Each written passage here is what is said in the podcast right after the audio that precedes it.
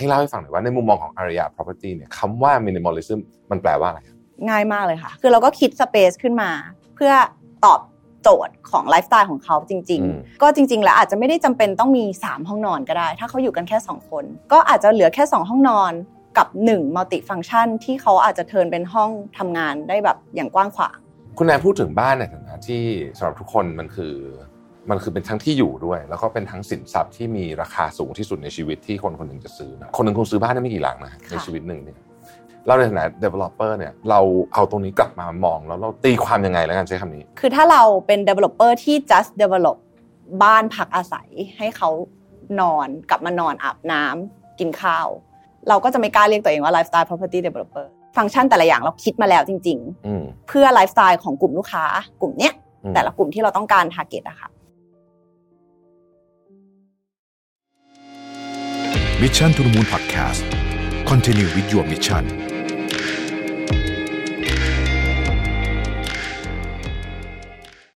less is more นะครับเป็นคำพูดที่เรามักจะได้ยินกันอยู่บ่อยๆ ในช่วงหลายปีที่ผ่านมานะครับเมื่อเทรนด์ minimal หรือว่า minimalism กลายเป็นที่นิยมอย่างมาก คนหันมาเลือกความเรียบง่าย ตั้งแต่ไลฟ์สไตล์ในการใช้ชีวิต การแต่งตัวไปจนถึงการแต่งบ้านนะครับแน่นอนว่า minimalism ไม่ได้หมายความว่าเราต้องทิ้งทุกอย่างจนไม่เหลืออะไรเลย แต่ว่าหมายถึง การเลือกเฉพาะสิ่งที่จำเป็นและสิ่งที่เรามีความสุขต่างหากนะครับ งานวิจัยพบว่าการที่บ้านรกนะฮะหรือมีของจำนวนมากจนเกินไปเนี่ยยิ่งทำให้คนเราเครียดนะครับ ในขณะเดียวกันการมีของที่จำเป็นแบบวิถีมินิมอลลิซึมมีข้อดีมากมายนะครับตั้งแต่การทำให้เราเครียดน้อยลง ใช้เวลาในการทำความสะอาดบ้านน้อยลงนะครับใช้เวลาในการจัดบ้านน้อยลงด้วยนะฮะเราก็เลยมีเวลาไปกับการตามหาประสบการณ์และทำกิจกรรมร่วมกับคนรอบๆ ตัวที่มีความหมายกับเราจริง ๆ นะครับ หลายคนเชื่อว่าการมีน้อยแต่มากนี่คือวิถีชีวิตที่จะพาเราไปสู่ความสุขอย่างแท้จริงไลฟ์สไตล์ที่เปลี่ยนแปลงไปเนี่ยส่งผลต่อ demand ที่เปลี่ยนแปลงไปด้วยในการซื้ออสังหาริมทรัพย์นะครับ ซึ่งอสังหาริมทรัพย์แนวมินิมอลก็ได้รับความนิยมมากขึ้นทั้งในไทยและในต่างประเทศถ้าเราจะพูดถึงบ้านแนวมินิมอลในไทยเนี่ยหลายคนก็คงนึกถึงโครงการอย่าง Como b i a n c a นะครับรวมถึงผู้พัฒนาอสังหาที่อยู่เบื้องหลังอย่าง Areeya Property นั่นเอง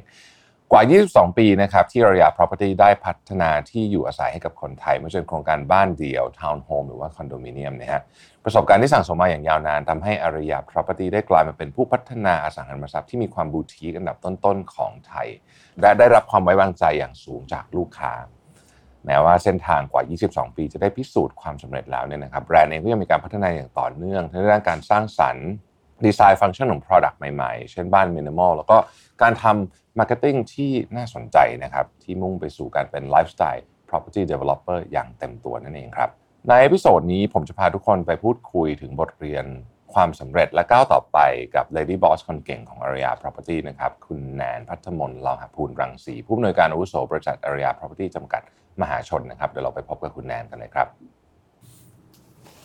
สวัสดีครับคุณแนน สวัสดีค่ะ ขอบคุณนะครับที่อุตส่าห์เดินทางมาถึงที่ Mission to the Moon เลยนะครับวันนี้ได้ออกมา ถ่ายห้องหนึ่งปกติจะถ่ายกันสตูดิโอข้างใน แต่วันนี้อากาศดีนะฮะแสงดีก็เลยมาถ่ายตรงนี้นะครับ ซึ่งก็เข้ากับเรื่องที่จะคุยกันเลยนะฮะแต่ว่าก่อนจะเจาะไปประเด็นถึงเรื่องงานเรื่องต่างๆ เนี่ยอยากให้คุณแนนเล่าเรื่องตัวเองให้ฟังนิดหนึ่งว่า ที่ผ่านมาทำอะไรมาบ้างนะครับเรียนอะไรมาแล้วสิ่งที่เรื่องที่เราเรียนรู้มาในอดีตเนี่ยมันส่งผลยังไงกับทางเลือกของชีวิตในวันนี้บ้างครับ แนนก็โตขึ้นมากับอสังหาเนาะเห็นอาริยาตั้งแต่เด็ก ๆ คุณพ่อก็ พาแนนไปดูไซต์มาตั้งแต่เด็กๆตอนเด็กๆก็ไม่รู้อะค่ะว่าชอบอสังหาหรือไม่ชอบ แต่ว่ารู้ว่าตัวเองเป็นคนชอบคุย ชอบสื่อสารกับคนอืมก็เลยคิดว่าตัวเองน่ะเหมาะกับอะไรที่เป็นเกี่ยวกับคอมมิวนิเคชันปริญญาตรีก็ได้ไปเรียนคณะวารสารศาสตร์และสื่อสารมวลชนค่ะครับที่มหาวิทยาลัยธรรมศาสตร์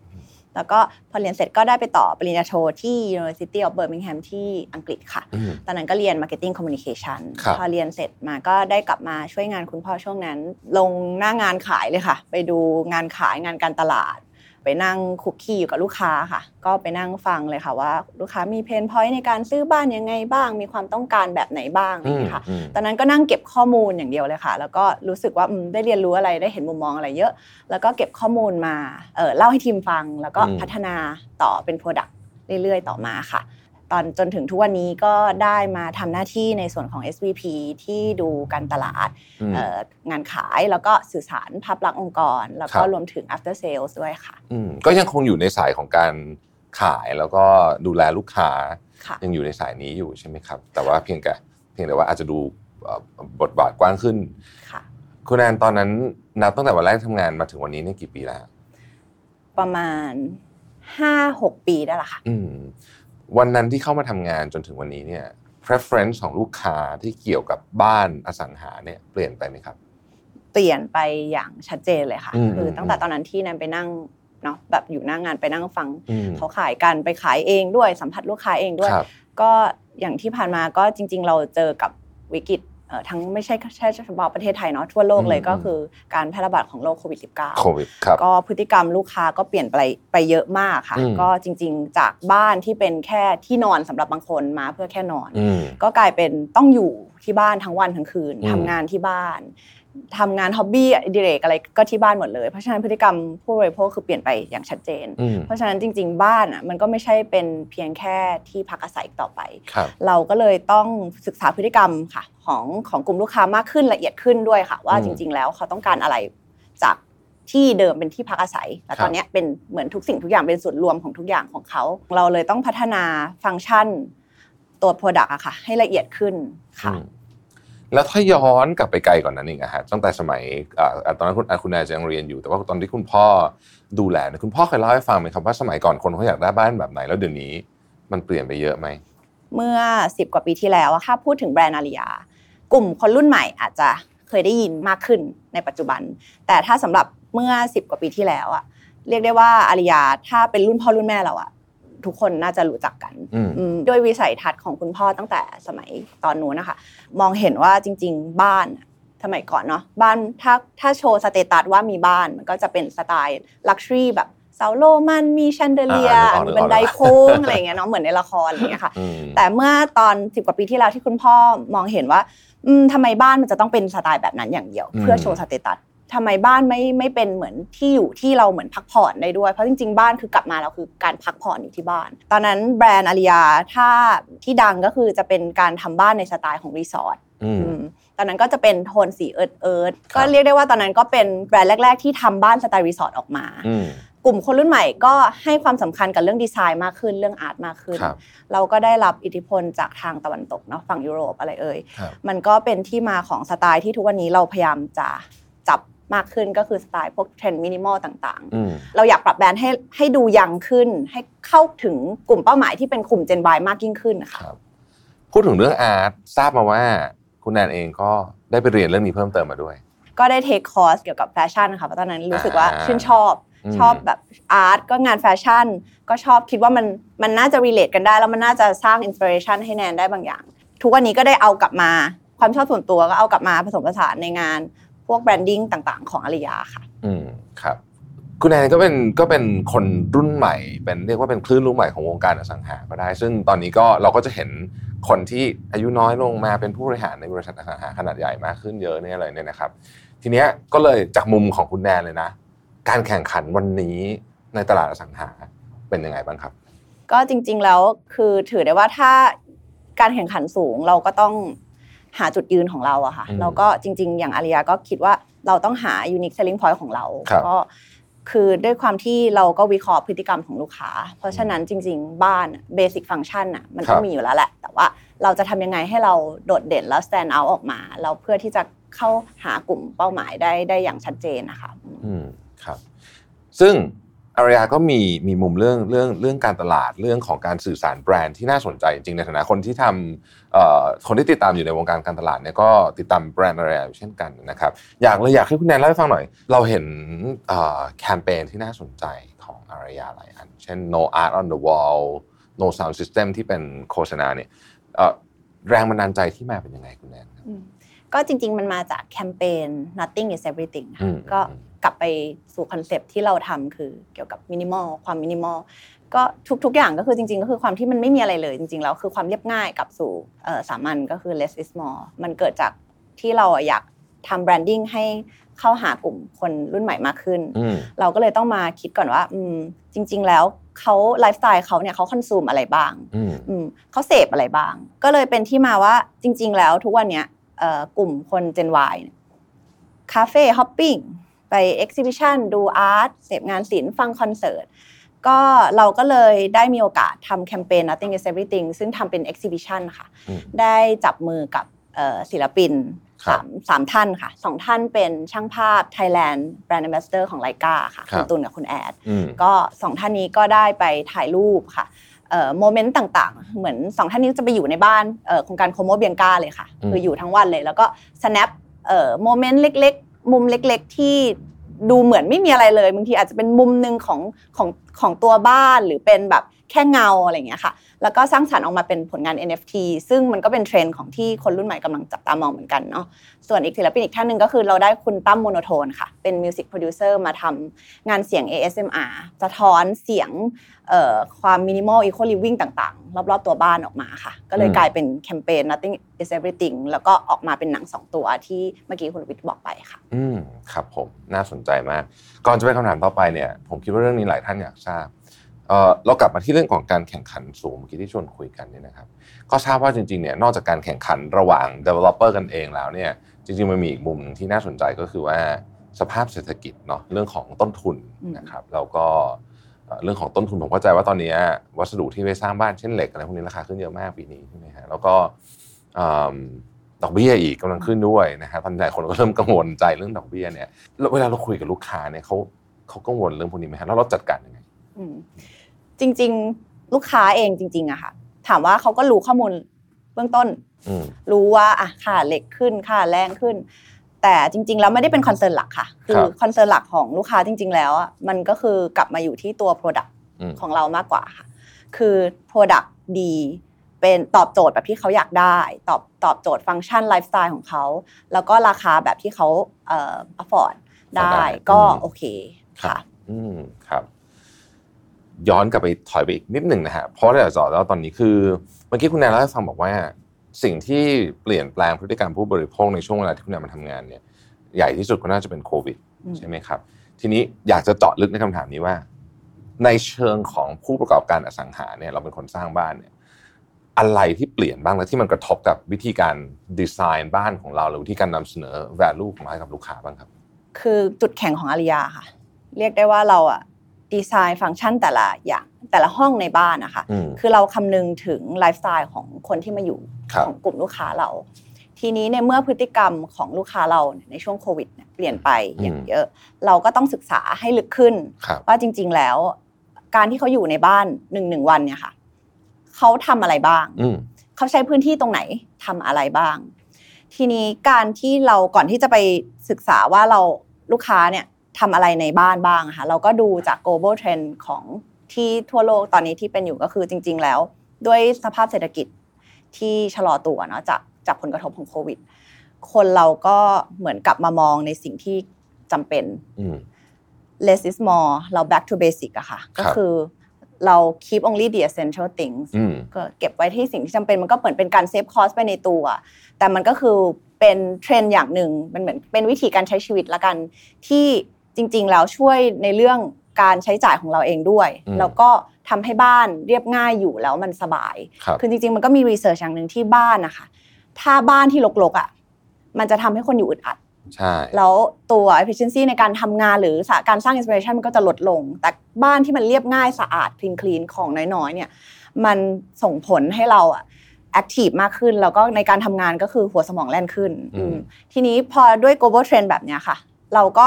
ศึกษา global trend ด้วย แล้วเราก็มาบวกกับพฤติกรรมของลูกค้าด้วยอืมก็เกิดมาเป็นการ study function ลงไปในเชิงลึก เราก็จะคิดถึง persona ของลูกค้าเราว่าเออเราจะตั้งสมมติฐานเลยนะคะ ก่อนที่เราจะคิดพัฒนาฟังก์ชันหรือ product ออกมา เราจะตั้งสมมติขึ้นมาเลยว่า ถ้าสมมติมีครอบครัว ผู้ชายสมมติเป็นสถาปนิก ขับรถอะไร ผู้ชายอาจจะชอบดริปกาแฟ ผู้หญิงอาจจะชอบแบบมีการไลฟ์ขายของส่วนตัวของมือสองที่ไม่ใช้ เราก็จะมองฟังก์ชันพวกนี้ค่ะว่าจริง ๆ แล้วเขาอาจจะไม่ได้ต้องการห้องนอนใหญ่ ๆ หรือเขาอาจจะไม่ได้ต้องการห้องนอนรับแขกเพราะเขาอาจจะอยู่กันแค่สองคน แต่จริงๆแล้วเขาต้องการพื้นที่ที่เขาเนี่ยดริปกาแฟสำหรับคุณผู้ชาย หรือของคุณผู้หญิงเล่นโยคะ เพราะว่าออกไปไหนไม่ได้ ช่วงโควิด ก็จะมีพื้นที่ตรงหนึ่งที่เขาสามารถปูเสื่อโยคะ เล่นได้อย่างเต็มที่อะค่ะ คือดีเทลเล็กๆน้อยๆพวกนี้ค่ะ มันเหมือนจะเป็นอะไรที่ ให้ลูกค้าไปทำเอาเองเนาะเวลาซื้อบ้านไป แต่จริงๆ ถ้า developer คิดมาตั้งแต่แรกอะค่ะ แล้วตอนที่เราขายอะค่ะ ลูกค้าเขาจะเห็นภาพเลยค่ะว่าเขาอะสามารถใช้ชีวิตอยู่ในบ้านหลังเนี้ยได้ แล้วเขาไม่ต้องปรับเปลี่ยนอะไรเลย คืออมพื้นที่ที่ถูกคิดมาเขาคิดมาให้กลุ่มกลุ่มนี้แล้วเรียบร้อยอืมคือเวลาเดินเข้ามาถึงปุ๊บเนี่ยลูกค้าก็จะ imagine เห็นได้เลยว่าเขากำลังอยากจะทำอะไรที่ตรงนี้ใช่ค่ะใช่ไหมครับคือเซลล์ก็จะต้องเล่าให้เห็นภาพด้วยนะคะอืมเพราะว่ามันเป็นอืมฟังก์ชันอืมที่เราถูกคิดมาตั้งแต่แรกแล้ว อืมอืมอืมอืม โอ้น่าสนใจมาก เพราะว่าผมคิดว่าการออกแบบบ้านแบบเดิมสมัยก่อนนู้นเนี่ยมันมี stereotype อยู่เนาะอืมว่าจะต้องห้องนอนแบบนี้ห้องนอน master ต้องใหญ่เอ่ออะไรอย่างเงี้ยแล้วก็จะต้องมีฟังก์ชันหนึ่งสองสามสี่ที่แบบเหมือนกันหมดทุกทุกอันใช่ไหมฮะแต่ปัจจุบันนี้ไม่ใช่แล้วเนาะอืมอ่าปัจจุบันนี้ก็เปลี่ยนไปเยอะ สมมุติว่าเขาเลี้ยงสุนัขอย่างเงี้ยก็ต้องก็ก็จะไม่เหมือน ก็จะต้องมีอะไรบางอย่างที่ ที่อาจจะต้องเพิ่มเข้าไปหรืออะไรแบถูบกนี้ถูกใช่ต้องไหมค่ะฮะแล้วเมื่อกี้ชอบมากเลยคำที่ว่า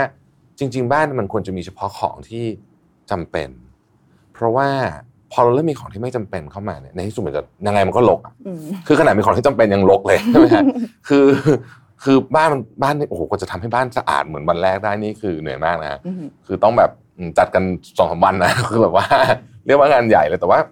บ้านที่มันเดินเข้าไปถึงแล้วมันของเรียบๆเนี่ย เรารู้สึก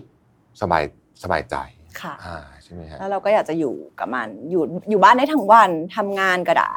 ทำงานอดิเรกของเราก็ได้คือบ้านมันไม่ไม่ใช่แค่ที่พักอาศัยอย่างที่บอกค่ะจริงครัๆบแล้วตอนนี้มันเปิดเหมือนเป็นที่ที่ศูนย์รวมกิจกรรมทุกอย่างใช่ของทุกคน อืมเป็น center of life จริง อืม ๆ นะฮะทีนี้พอเราพูดถึงคำว่า minimalism เนี่ยซึ่งมันเป็นคำที่แบบ ผมว่ามีนิยามกว้างมากเลยนะเอิ่มจริง ๆ ผมเองก็ยังไม่ค่อยเข้าใจเท่าไหร่ แต่ว่าคุณแนนเนี่ยเรียนมาทางด้านนี้โดยเฉพาะทั้งเรื่อง art ด้วยนะฮะแล้วก็ทำบ้านในคอนเซปต์นี้ด้วยเนี่ยอยากให้เล่าให้ฟังหน่อยว่าในมุมมองของอารยา property เนี่ยคำว่า minimalism มันแปลว่าอะไรครับ จริง ๆ นิยามคำว่า minimal เนี่ยค่ะในของอารียาคือจริง ๆ เลยง่ายมากเลยค่ะ คือแค่ keep only the essential thing เลยค่ะอืมคือเราก็คิดเลยค่ะว่าอย่างบ้านเนี่ยค่ะฟังก์ชันที่จำเป็นจริง ๆจำเป็นจริง ๆ ไม่ใช่แค่แบบ สองห้องนอนสองห้องน้ำสองที่จอดรถอันนี้มันมันไม่ได้จำเป็น หรือมันอาจจะเป็นแค่ stereotype ของทุกคนอืมแต่ถ้าจำเป็นจริง ๆ ของกลุ่มลูกค้าที่เราตั้งใจทำ product เนี่ยเพื่อมาให้เขาอะคือเราก็คิด space ขึ้นมา เพื่อตอบโจทย์ของไลฟ์สไตล์ของเขาจริงอืมๆก็จริงๆ แล้วอาจจะไม่ได้จำเป็นต้องมี 3 ห้องนอนก็ได้ ถ้าเขาอยู่กันแค่ 2 คนอืมค่ะ ก็อาจจะเหลือแค่ 2 ห้องนอน กับ1มัลติฟัง c t ชันที่เขาอาจจะ turn เป็นห้องทำงานได้แบบอย่างกว้างขวางอืมหรืออาจจะเป็นมุมที่เขาปลูกต้นไม้ไปเลยก็ได้ค่ะอืมคือ keep only the essential thing ของของอารียามันมันมันจะถูกสะท้อนมาในทั้งเอ่องาน art ซึ่งเป็นงาน branding งานโฆษณา แล้วก็ฟังก์ชันต่างๆ ของ Product ที่เราขายออกไปอะค่ะ แล้วก็จริงๆแล้วตัวอารยาเองอะค่ะ ตัวแบรนดิ้งของอารยาก็จริง ๆ ศึกษาตามเทรนด์แล้วก็พฤติกรรมของผู้บริโภค เราก็ตั้งใจทำตัวแอดนะคะถ้าคุณวิทย์สังเกตคือแอดเราก็จะมินิมอลมากเหมือนกันค่ะอืมคือไม่ได้มีการใส่ตัว wording อะไรเยอะแยะ ก็คืออาจจะเป็นภาพสวยๆ ที่เห็นเลยค่ะว่าแบบเราเห็นแล้วเรารู้สึกว่าอุ๊ยเราอยากอยู่บ้านแบบนี้อืมซึ่งผมผมเชื่อว่าแต่ละโครงการของอารยาเองก็คงจะมี target group ที่แตกต่างกันออกไปใช่ไหมค่ะฮะเอ่อคุณแนนยกตัวอย่างสักโครงการหนึ่งได้ไหมครับ ที่เรารู้สึกว่าโอเค อันเนี้ย เราสมมุติเราคิดมาว่าอันเนี้ยสำหรับลูกค้า Gen Y ประมาณแบบอายุประมาณสักเท่านี้อ่ารายได้ประมาณเท่านี้อะไรแบบเนี้ยแล้วเขามีชีวิตยังไงฮะคุณคุณแนนเล่าให้เราฟังในคอนเซปต์มินิมอลของเราอะค่ะอืมจริง ๆ โครงการนำร่องคือโคโมเบียงกา Como Bianca ที่เราเปิดตัวไป แล้วก็ได้รับเอ่อเสียงตอบรับดีมากเกินคาดค่ะ คือถ้าสังเกตว่าช่วงเริ่มต้นโควิดใหม่ๆอะค่ะอืมโคโมเบียงกาเราเพิ่ง launch ออกไป แล้วมันเป็นโครงการที่เป็นบ้าน minimal eco living คือเราก็นำเทรนด์เอ่อรักสิ่งแวดล้อมเข้ามาอืมเหมือนกันที่เป็น global trend ที่ถ้าเราลด food waste ลง มันเราก็เป็นการช่วยรักษาสิ่งแวดล้อมด้วย มันก็คือ minimalism อย่างหนึ่งค่ะ ก็เป็นคอนเซปต์ minimal eco living ของโคโมเบียงกาค่ะ แล้วก็การตกแต่งก็จะเป็นโทนบ้านสีขาวบวกกับไม้สีอ่อนๆอืม ทำให้ผู้อยู่อาศัยคืออยู่แล้วก็รู้สึกสบายผ่อนคลาย แล้วก็จะจะให้ความสำคัญกับพื้นที่สีเขียวรอบบ้านเหมือนกันค่ะเออบ้านโคโมเบียงกาก็จะเป็นบ้านสำหรับครอบครัวเริ่มต้น ครอบครัวเอ่อที่มีอาจจะมีน้องเล็ก ๆ แล้ว เรียบร้อยอะไรอย่างเงี้ยค่ะ แล้วก็จริง ๆ ต่อยอดมาที่คอนเซปต์มินิมอลแล้วก็มีโครงการเอเลนค่ะครับเอเลนก็จะเป็นโครงการที่ค่อนข้างจะเป็น Talk of the Town เป็นอืมแบบมินิมอลสุดโต่งเลยค่ะ คือเราก็จะมีความแบบ uncompromise คือเราจะใส่ฟังก์ชันอย่างเต็มที่ให้กับเอ่อ ผู้อยู่อาศัยอะค่ะ โดยเรามีตัวชูโรงที่เป็น unique selling point คือ private courtyard private courtyard เนี่ยจะอยู่กลางบ้านที่ไม่ว่าอยู่มุมไหนในบ้านนะคะอยู่ห้องไหนก็ตาม เราก็จะได้รับแสงแดด ได้รับแสงสว่าง แล้วก็มองเห็นความเป็นสีเขียวอืมท้องฟ้าคืออยู่ห้องไหนก็จะรู้ไม่รู้สึกอึดอัดอืม ค่ะ แล้วก็เพดานเราก็ทำ floor to ceiling สูงถึง 3 เมตรค่ะ เพื่อที่อันนั้นอันนี้จะเป็นช่วงที่เรา launch ออกมาคือเป็นอยู่ในช่วงโควิดแล้ว ก็ผู้อยู่อาศัยก็จะอยู่ในบ้านได้แบบสบายเลยค่ะ คืออมคือไม่อึดอัดอืมทำงานก็ได้ อยู่ชิวๆในบ้านก็ได้ทั้งวันอะไรอย่างเงี้ยค่ะ แล้วก็อันนี้ก็จะเป็นทำ product เนี้ยเพื่อกลุ่ม DINK โดยเฉพาะค่ะอืมกลุ่ม double income no kid ค่ะ คืออมเราก็คิดฟังก์ชันแบบไม่ต้องมีห้องลูก ก็คือเอาแบบ ฟังก์ชันสำหรับตอบสนองสำหรับตัวเองเลยโดยเฉพาะของผู้อยู่อาศัยโดยเฉพาะคนสองคนเป็นแบบ couple อะไรเงี้ยค่ะผู้หญิงผู้ชาย แล้วก็โครงการล่าสุดที่เพิ่งเปิดตัวไปค่ะ คือโครงการโนระ ก็จะเป็นทาวน์โฮมที่มีคอนเซปต์มินิมอลเหมือนกันค่ะจะเป็น minimal cozy ค่ะ ก็จะเพิ่มความอบอุ่นเข้าไปค่ะ ก็จะเป็นโทนสีขาวกับไม้ warm wood ขึ้นมาหน่อย เพื่อเพิ่มความอบอุ่น แล้วก็จะเป็นทาวน์โฮมที่เราใส่หน้าต่างขนาดใหญ่ค่ะ เพื่อเพิ่มช่องแสงแล้วก็ความโปร่งให้กับตัวบ้านค่ะ อืมครับ ผมผมชอบมากกับการแมทช์กลุ่มลูกค้าเนาะกับ Product ของอารยาที่ว่าอย่างกรณีของ Aaron เนี่ยซึ่งเป็นเป็นกลุ่มลูกค้าที่ไม่มีลูกใช่ไหมครับ แต่ว่าเงินเยอะด้วยใช่ไหมก็จะมีไลฟ์สไตล์ที่ค่อนข้างจะ lavish หน่อยนะคิดว่าก็คือถ้าไม่ปาร์ตี้ก็อาจจะมีงานอดิเรกที่ชอบ อาจจะมีสะสมของนู่นนี่ต่างๆนะแล้วผมชอบว่า uncompromise เพราะว่าเอิ่มพอบ้านมีลูกปุ๊บจะจะ uncompromise บ้างไม่ไหวใช่ไหมครับเอิ่มแล้วก็ชอบมากตรงที่ private court ยาตรงกลางเนี่ยผมก็เห็นแต่ที่ต่างประเทศอืมเราก็รู้สึกว่าเออคือถ้าเกิดว่ามีที่เนี่ยมันก็เป็นอะไรที่เจ๋งมากเลยเพราะว่านอกจากมันจะ private ด้วยมันอืมเราไม่ต้องออกไปกับคนอื่น แต่ว่าในขณะเดียวกันมันเอา natural light เข้ามาในบ้าน ซึ่งซึ่งบ้านที่มี natural light เยอะๆเนี่ยมันรู้สึกอยู่แล้วมันมันสบายนะใช่ไหมฮะอืมวันนี้ก็คือเราก็คือคิดแล้วล่ะว่าต้องชัดเจนอืมคือไม่ใช่ว่า คือถ้า compromise เยอะมันก็จะออกมาแบบกลางๆใช่ไหมฮะใช่ค่ะแต่ถ้า uncompromise ก็ คือคนเห็นรักก็คือจะรักเลย อืมใช่ไหมฮะโอเค แล้วเราก็มีหลายแบบสำหรับหลาย target group อืมนะฮะคนที่มีลูกก็จะเป็น product ประเภทหนึ่งพูดถึง Aaron ต่อนิดหนึ่งนะฮะค่ะเอิ่มอันนี้เนี่ยก็ต้องบอกว่า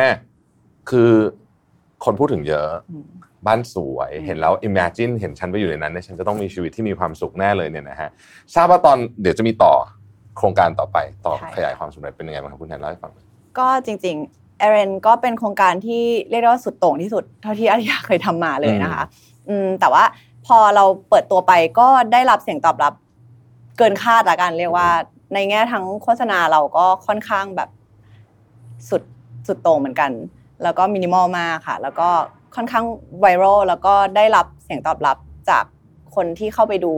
ตัวโฆษณาค่ะ ก็คือชื่นชอบตามตรง t a r g e t ที่ที่เราอยากได้เลยค่ะ แล้วก็ตัว target customer profile ที่ให้ได้เข้ามาเยี่ยมชมโครงการ ก็เป็นโปรไฟล์ที่น่าสนใจมากเหมือนกันค่ะอืมแล้วก็จริงๆเรามี learning อย่างหนึ่งจากกลุ่มลูกค้าเนี่ยค่ะที่เข้ามาดู e r e n นะคะตัวโครงการต่อไปที่เราต่อยอดคือ e r e n X ครับอืมที่มาที่ไปมันคือจริง ๆ กลุ่มลูกค้าที่เข้ามาดู e r e n ค่ะเขาชอบบ้านเลยคือเขาตกหลุมรักเลยเขาเห็นแล้วคือเขาชอบมาก แต่มีกลุ่มส่วนใหญ่เหมือนกันค่ะ ที่เขาถามหาถึงสเปซที่มากกว่านี้อือืมมเขายอมเขาวิลลิ่งที่จะจ่ายเพิ่ม เพื่อให้ได้สเปซที่เพิ่มมากขึ้นในสไตล์แบบนี้เลยค่ะ ก็เลยเป็นที่มาที่ไปของโครงการ a r n X ที่กำลังจะเกิดขึ้นเร็วๆนี้ครับคือเราก็ uncompromise เหมือนกันอืมแล้วเราก็ใส่พื้นที่สเปซเพิ่มมากขึ้น ให้กว้างขึ้นไปอีกให้กว้างขึ้นไปอีกแล้วก็มีสระว่ายน้ำเพื่อ รองรับไลฟ์สไตล์ปาร์ตี้อืมหรือตัว private คอร์ดยาเราก็ยังคงมีอยู่ก็จะขยายใหญ่ขึ้นเพื่อรองรับเหมือนกันค่ะไลฟ์สไตล์จะบาร์บีคิวจะ hang out อยู่ตรง private คอร์ดยาอะไรอย่างเงี้ยค่ะครับ Aaron X อยู่โครงการอยู่ที่ไหนครับ ที่บางนาค่ะ ที่บางนาอืมเหมือนกันซึ่งทราบว่ากำลังจะมี pre-sale เร็วๆนี้ค่ะอ่าอ่าก็อยากให้รอติดตามนะใช่ฮะรอติดตามติดตามได้ใน เอ่อเว็บของอารียาค่ะเอง หรือว่าติดตามได้ใน Facebook Facebook นะของครับอารยาอ่านะฮะหรือว่าตามเพจอสังหาต่างๆนะครับซึ่งก็มีเดี๋ยวนี้ก็มีเยอะแยะมากมายเลยนะฮะซึ่งจะแต่เดี๋ยวนี้ลูกค้าเวลาเขาจะซื้อบ้านทีหนึ่งเนี่ยเขา research เยอะเนี่ย research เยอะค่ะ แล้วก็ช้อปปิ้งเยอะมากเหมือนกันค่ะอืมแต่ก็คือถ้าเราทำ product มาโดนใจเขาอะยังไงเขาก็กลับกลับมาค่ะอืมคุณแอนพูดถึงบ้านในฐานะที่สำหรับทุกคนมันคือ มันคือเป็นทั้งที่อยู่ด้วย แล้วก็เป็นทั้งสินทรัพย์ที่มีราคาสูงที่สุดในชีวิตที่คนคนหนึ่งจะซื้อเนอะอืมเอิ่มเราในฐานะคนทำขายเนี่ย เราก็มี obligation สูงเหมือนกันนะ เพราะว่าเออถ้าเราทำของแบบอะไรเปลี่ยนบ่อยๆขายเสื้อผงเสื้อผ้ามันก็อะไม่ชอบก็เปลี่ยนได้อะไรเงี้ยแต่อันนี้ไม่ใช่ อันนี้มันเป็นของที่ คือคนหนึ่งบัตรคนหนึ่งคงซื้อบ้านได้ไม่กี่หลังนะในชีวิตหนึ่งเนี่ยเราในฐานะ developer เนี่ย เราเอาตรงนี้กลับมามองแล้วเราเราเราตีความยังไงแล้วกันใช้คำนี้อืมอืม กับเรื่องนี้แล้วเราทำยังไงเข้าไปในดีเอ็นเอของอารียาบ้างครับอืมบ้านอย่างที่คุณไปบอกอะค่ะ คือบางคนอาจจะซื้อได้แค่หลังเดียวอืมหรืออาจจะแบบขยายครอบครัวก็อะอีกหลังหนึ่งอะไรอย่างเงี้ยค่ะอืมเพราะฉะนั้นมันคือการที่เราอะกลับมาสู่ basic ก็คือ การที่เราทำ product ของเราออกมาค่ะ จากการ research เทรนด์ต่างๆ แล้วก็ raw data ที่ลูกค้าและลูกบ้านเราเองอะค่ะ ให้ feedback กับเรามาเดี๋ยวเราก็จะมีการเก็บข้อมูลมา คือพวกนี้เป็นข้อมูลที่สำคัญมาก ที่เราจะนำมาพัฒนา product เราต่อเนื่องไปเรื่อยๆ เพื่อให้มันเป็น make sure ว่า product ออกมาที่ออกมา มันเป็น product ที่ดีที่สุด ที่ถ้าเขาซื้อไปคือ มันจะเป็นบ้านที่เขาจะอยู่ไปได้อาจจะตลอดชีวิตเลยก็ได้ค่ะ อืมซึ่งอันเนี้ยก็คือเป็นสิ่งที่เราพยายามตั้งใจทำซึ่งผมเข้าใจว่าอารยาเองเนี่ยมีการทำวิจัยทำรีเสิร์ชทำการศึกษาค้นคว้าเนี่ยเยอะมาก ๆ เป้าหมายของเราพวกนี้คือเราทำไปทำไมครับ เราไม่ได้เป็นแค่ developer อะค่ะอืมเราอยากทำตัวเองให้เป็น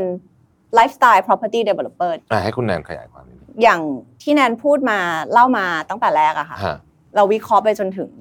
การแบบฮอบบี้เขาเล็กๆ น้อยๆ ว่าเขาทำอะไรบ้างในหนึ่งวัน อืมเขาเสพอะไรบ้าง เขาใช้ของอะไรบ้าง เขากินอะไรบ้างอะไรอย่างเงี้ยค่ะ มันอันเนี้ยทุกสิ่งทุกอย่างมันคือไลฟ์สไตล์ คือถ้าเราเป็น developer ที่ just develop บ้านพักอาศัยให้เขา นอน กลับมานอนอาบน้ำกินข้าว เราก็จะไม่กล้าเรียกตัวเองว่า lifestyle property developer อืมแต่คืออืมพอตั้งแต่แง่คิดที่เราคิดมาตั้งแต่เริ่มต้นอืมเราวิเคราะห์พฤติกรรมก็คือไลฟ์สไตล์ของของกลุ่มลูกค้าเรา เราเลยมั่นใจว่าฟังก์ชันต่างๆอะมันมันเป็นจุดเด่นและก็ unique ของเราอะค่ะ ที่ฟังก์ชันแต่ละอย่างเราคิดมาแล้วจริงอืมๆเพื่อไลฟ์สไตล์ของกลุ่มลูกค้า กลุ่มเนี้ยอืมแต่ละกลุ่มที่เราต้องการ target อะค่ะ ก็อยากจะเป็นไลฟ์สไตล์ property developer อย่างเต็มเต็มตัวค่ะ แล้วก็จริง ๆ ในแง่ของเรื่องดีไซน์ด้วยก็ตามอย่างที่เมื่อกี้พูดไป จริงๆแล้วก็มีตัวเรื่อง zero waste ที่ทางเราให้ความสำคัญมากค่ะกับอืมกับเอ่อจริง ๆ โลกมันก็ร้อนขึ้นทุกวัน ขยะก็มากขึ้นมากขึ้นทุกวัน คือถ้าเราเริ่มต้นได้จากที่บ้าน เราก็จะช่วยลดขยะได้ไม่มากก็น้อยอะค่ะ ทีนี้พอเราให้สิ่งเล็กๆน้อยๆพวกเนี้ยค่ะ เราก็ให้เอ่อลูกบ้านเนี่ยสมัครแอปพลิเคชัน Recycle Time ของอารียา เป็นการกระตุ้นเหมือนกันว่าทำยังไงให้เขาอยากมาร่วมมือในการแยกขยะ แล้วก็เอ่อกำจัดขยะแอปพลิเคชัน Recycle Time ก็จะเป็นการ reward เขาอะค่ะ ว่าถ้าเขาแยกขยะแล้วเขาก็เอามาในจุดที่ทิ้งขยะที่ที่แยกมาเรียบร้อยแล้ว เราก็จะให้เขามี incentive เล็ก ๆ น้อยๆให้เป็นเหมือนขวัญกำลังใจว่าเออช่วยช่วยๆกันอะไรอย่างเงี้ยค่ะอืมอืมก็คือถ้ารวมๆกันแล้วอะ มันคือไลฟ์สไตล์อย่างหนึ่งของผู้บริโภคเนาะครับถ้าเราหล่อหลอมกันมาครบจบละ เราก็เลยคิดว่าเราอยากเป็นไลฟ์สไตล์ property developer อย่างเต็มตัว ไม่อืมไม่ใช่แค่พัฒนาบ้าน ซึ่งก็ไม่ใช่แค่ตัวบ้านด้วย พื้นที่ในโครงการต่างๆนานาก็เป็นส่วนหนึ่งของไลฟ์สไตล์ด้วยใช่ไหมถูกฮะต้องค่ะทีนี้ถามคุณแนนนิดนึงไลฟ์สไตล์ของคนยุคนี้เนี่ย มันก็คงจะมีหลายแบบเนอะแต่ว่าที่เราเจอบ่อยๆ ที่เรารู้สึกว่าเออนี่แหละ ลูกค้าระยะแบบเนี้ยเหมาะ มีอะไรบ้างให้เล่าให้ฟังสักนิดนะเป็นตัวอย่างก็ได้ครับอาจจะยกตัวอย่างเป็นเคสเป็นคนก็ได้ไม่ต้องเอ่ยชื่อ เป็นเป็นเรียกว่าเป็นเหมือนเอิ่ม Persona โมเดลเป็นแบบ persona ของกลุ่มใช่ใช่คืออย่างหลายโครงการมันก็จะมี persona ที่ต่างกันอะนะคะอืมอืมแต่ว่าอย่างนั้นยกตัวอย่างว่าอ่าอย่างโครงการล่าสุดละกันโครงการนัวละละกันนะคะที่ที่เพิ่งเปิดตัวไป target persona เราก็จะค่อนข้างชัดเจนเลยค่ะ คือ เป็นครอบครัวที่เริ่มต้นเหมือนเป็นบ้านหลังแรกของเขา ที่ planning ว่าอาจจะยังไม่มีลูก หรืออาจจะมีลูกในในอนาคตอะไรอย่างเงี้ยค่ะก็จะเป็นบ้านที่อบอุ่น มีความโคซี่เป็นครอบครัวเล็ก ๆ ที่เพิ่งเริ่มต้นค่ะ ทีนี้ถามทางคุณแนนต่อนิดนึงเมื่อกี้เราคุยเรื่องของ zero waste เนาะผมเชื่อว่าไอ้คำว่า sustainability เนี่ยคงจะเป็นคำที่ลูกค้า ในอนาคตจะถามมากขึ้นเรื่อยๆค่ะว่าคุณมีอะไรบ้าง ซึ่งมันคงจะไม่ใช่แค่เรื่องขยะเพียงอย่างเดียวเนี่ยทางอารยาเองเนี่ยมองเรื่องนี้ยังไงบ้างครับ คืออารยาให้ความสำคัญกับเรื่อง sustainability มามาน่าจะ 3-4 ปีแล้วค่ะ แต่ว่ามัน sustainability เนี่ยอย่างที่นั่นบอกว่ามันต้องใช้ความร่วมมือ ไม่ใช่อืมแค่อารยาอยากทำแต่ถ้าลูกบ้านไม่ร่วมมือมันก็ไม่เกิดขึ้นอืมอืมอืมก็เลย เป็นจุดเริ่มต้นเล็กๆน้อยๆที่เราให้อย่างถังขยะเอ่ยหรือเครื่องกำจัดเศษอาหารเอ่ยให้เขาฝึกว่าเขาสามารถทำได้ที่บ้าน มันไม่ได้เหนือบากกว่าแรงมาก นอกเหนือจากนั้นคือเราก็ทำกิจกรรมกับลูกบ้านค่ะ ทุกๆ เดือนเราจะมีกิจกรรมให้ลูกบ้านนะคะนำตัวเศษขยะเนี่ยค่ะที่เป็นปุ๋ยอะเราจะมีแปลงแปลงปลูกผักตรงกลางในส่วนกลางของหมู่บ้านนะคะ ให้เขามาร่วมกันปลูก แล้วก็อาจจะแบบเลือกพันธุ์ว่าอยากจะปลูกอะไรอะไรอย่างเงี้ยค่ะ คือเป็นกิจกรรม แล้วก็จะมีกิจกรรมอื่น ๆ อีกมากมายที่เป็นการช่วยรักษาสิ่งแวดล้อมอะค่ะจะเป็น upside plan ก็ตามเอาเอาของต่างๆ มา recycle ก็ตามทำให้เกิดประโยชน์อะไรอย่างเงี้ยค่ะ คือเราจะมีจัดกิจกรรมแบบเนี้ยให้ลูกบ้านนะคะมาต่อเนื่องทุกเดือนค่ะ ครับ อืมน่าสนใจมากแล้วผมเชื่อว่าในอนาคตก็คงจะมีอะไรเพิ่มอีกในงานดีไซน์อะไรพวกนี้เพราะว่าจริงๆแล้วเรื่องนี้นี่ก็เป็นเรื่องที่แหมคนใหม่คนลุกใหม่ๆนี่ก็ คอนเซิร์นมากเลยนะใช่ค่ะเป็นเรื่องแรก ๆ เลยเรื่องหลังจากกับการตัดสินใจซื้ออะไรสักอย่างหนึ่งเนี่ยนะครับเล่าให้ฟังหน่อยไหมครับว่าคุณพ่อเป็นยังไงบ้างสอนอะไรแล้วบ้าง ก็คุณแนนค่อนข้างจะสนิทกับคุณพ่อค่ะ ตั้งแต่เด็กๆละแล้วแกก็จะมีคำสอนเยอะมากเพราะแกชอบอ่านหนังสือจีนกำลังภายใน ก็จะมีคำสอนคำคมต่างๆ มาเล่าให้ฟัง แต่แกจะบอกเสมอเลยค่ะว่า การจะทำอะไรก็ตามอะค่ะ ต้องเริ่มต้นจากที่ความคิดอืมอืมถ้าให้คิดไว้ก่อนว่าทำได้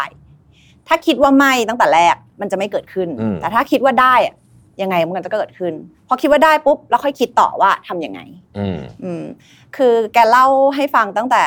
เด็กๆ ค่ะว่าแกลำบากมาก่อนเนาะเหมือนกว่าจะเป็นทุกวันนี้ได้ แกเก็บเกี่ยวประสบการณ์ยังไง แกแกคิดตลอดเลยว่า ทุกอย่างมันต้องทำได้แล้วแกก็พร้อมที่จะพุ่งชนปัญหา เพราะฉะนั้นเวลาแกสอนงานแนนอะแกค่อนข้างจะ aggressive มากในการ เอ้ยได้ดิทำไมไม่ได้ มันต้องได้ มีปัญหาอะไรมาแชร์ให้แกฟังปรึกษาอะไรเงี้ยแกก็จะบอกว่าแกได้ทำได้อะสุดท้ายก็ต้องได้ค่ะ ก็ก็ไปคิดต่อว่าทำยังไงอะไรเงี้ยค่ะอืมก็พอคตินี้พอมันคิดมาตลอดมันก็จะเหมือนเป็นคนที่ที่ต้องคิด positive มันก็ครับจะเป็นการเอ่อใช้ชีวิตด้วยค่ะ คือมันส่งผลให้การใช้ชีวิตทุกวัน มันค่อนข้าง positive อืมมีเรื่องร้ายๆ หรือมีเรื่องเครียดหรืออะไรเข้ามาก็จะคิดว่าอืมไม่เป็นไร เดี๋ยวมันก็มีทางไปของมันอย่างเงี้ยค่ะอืมแล้วคุณพ่อก็จะมีวิชาที่แนนอะอยากเรียนรู้แล้วก็อยากเขาเรียกว่ามาสเตอร์แล้วกันให้เหมือนคุณพ่ออืมซึ่งก็คงใช้เอ่ออาจจะใช้ประสบการณ์อีกสักพักใหญ่ๆนะคะ กว่าเพราะคุณพ่อก็ทำตรงนี้มา 30 ปีแล้วค่ะ กว่าจะถึงทุกวันนี้ แนนอยากทำอย่างหนึ่งที่คือไปดูที่อย่างเงี้ย มองรู้เลยทะลุเลยว่า ตรงเนี้ยสามารถ develop เป็นอะไรขึ้นมาได้ ทันทีอืมอันนี้คือเป็น master skill อย่างหนึ่งที่แกเหมือนฝึกฝนวิชากระบี่มานาน อันนี้คือวิชาที่คุณแนนอยากจะ ที่อยากจะ master ค่ะอ่าจะคือ master จากคุณพ่อสามารถแบบไปดูที่ดิน แล้วก็รู้เลยว่าตรงเนี้ยสามารถ develop เป็นอะไร ขายราคาอืมเท่าไหร่อะไรอย่างเงี้ยค่ะ คือมองเห็นปุ๊บเนี่ย imagine รูปภาพขึ้นมาได้เลย อ่า อันนี้มันซึ่งใช่ไหมมันก็คงจะต้อง ใช้ประสบการณ์และระยะเวลาต้องใช้ประสบการณ์เยอะอย่างอันนี้อาจจะไม่มีใครสอนเลยนะต้องใช้ประสบการณ์จริงใช่ๆยากมากยากมากนะฮะเรียกว่ามีตาที่แหลมคมตาที่แหลมคมอ่าตาที่แหลมคมใช่ค่ะใช่ไหมฮะอะทีนี้ขออนุญาตปิดท้ายด้วยคำถามนี้เอิ่มเวลามีผู้บริหารมาสัมภาษณ์กับผมเนี่ยผมจะถามคำถามนี้เสมอเลยว่า เราในฐานะที่เป็นผู้บริหารเนี่ยเราต้องดูแลทีมงานดูแลลูกน้องต่างๆ นานาเนี่ย คติประจำใจเลยที่ท่องเราท่องไว้เลยว่าเนี่ย เราตื่นเช้ามาทุกวัน เราจะมาออฟฟิศ ของเราเนี่ยด้วยไอคติอันเนี้ยคุณแนนมีอะไรบ้างครับ อืมของแนนเลยคือ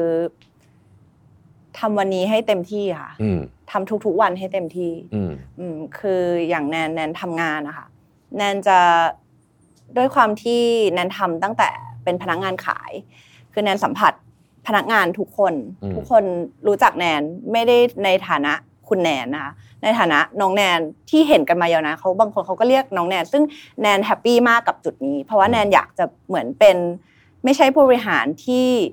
เหมือนเขาเข้าไม่เข้าหาไม่ถึงอะค่ะอืมแล้วก็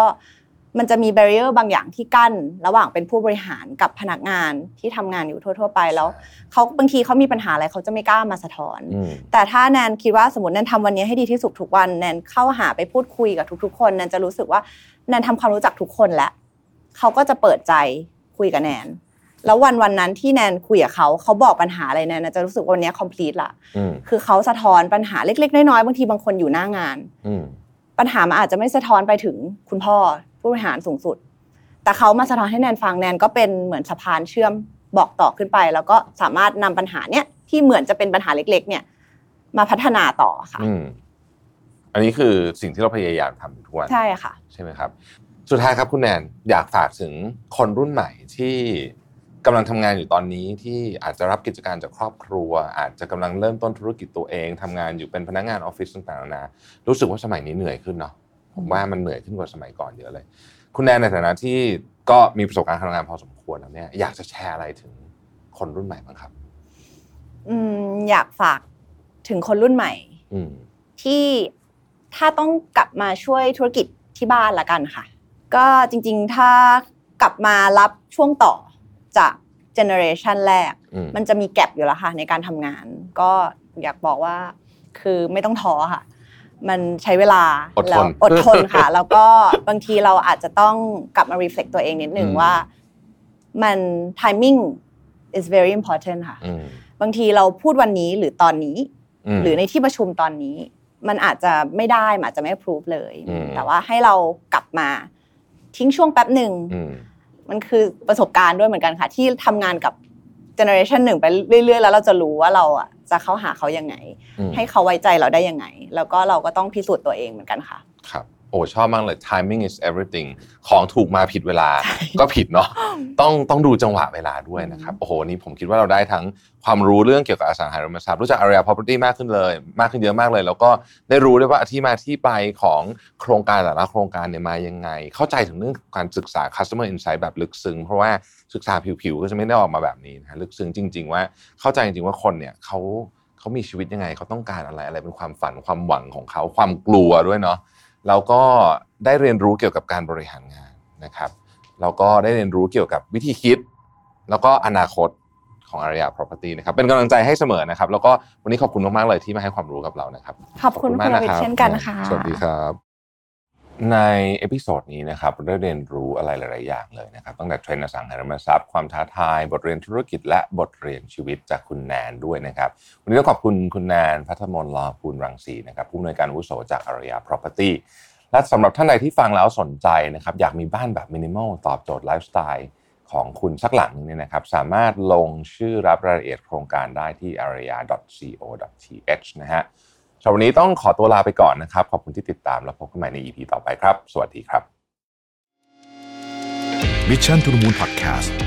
Continue with your mission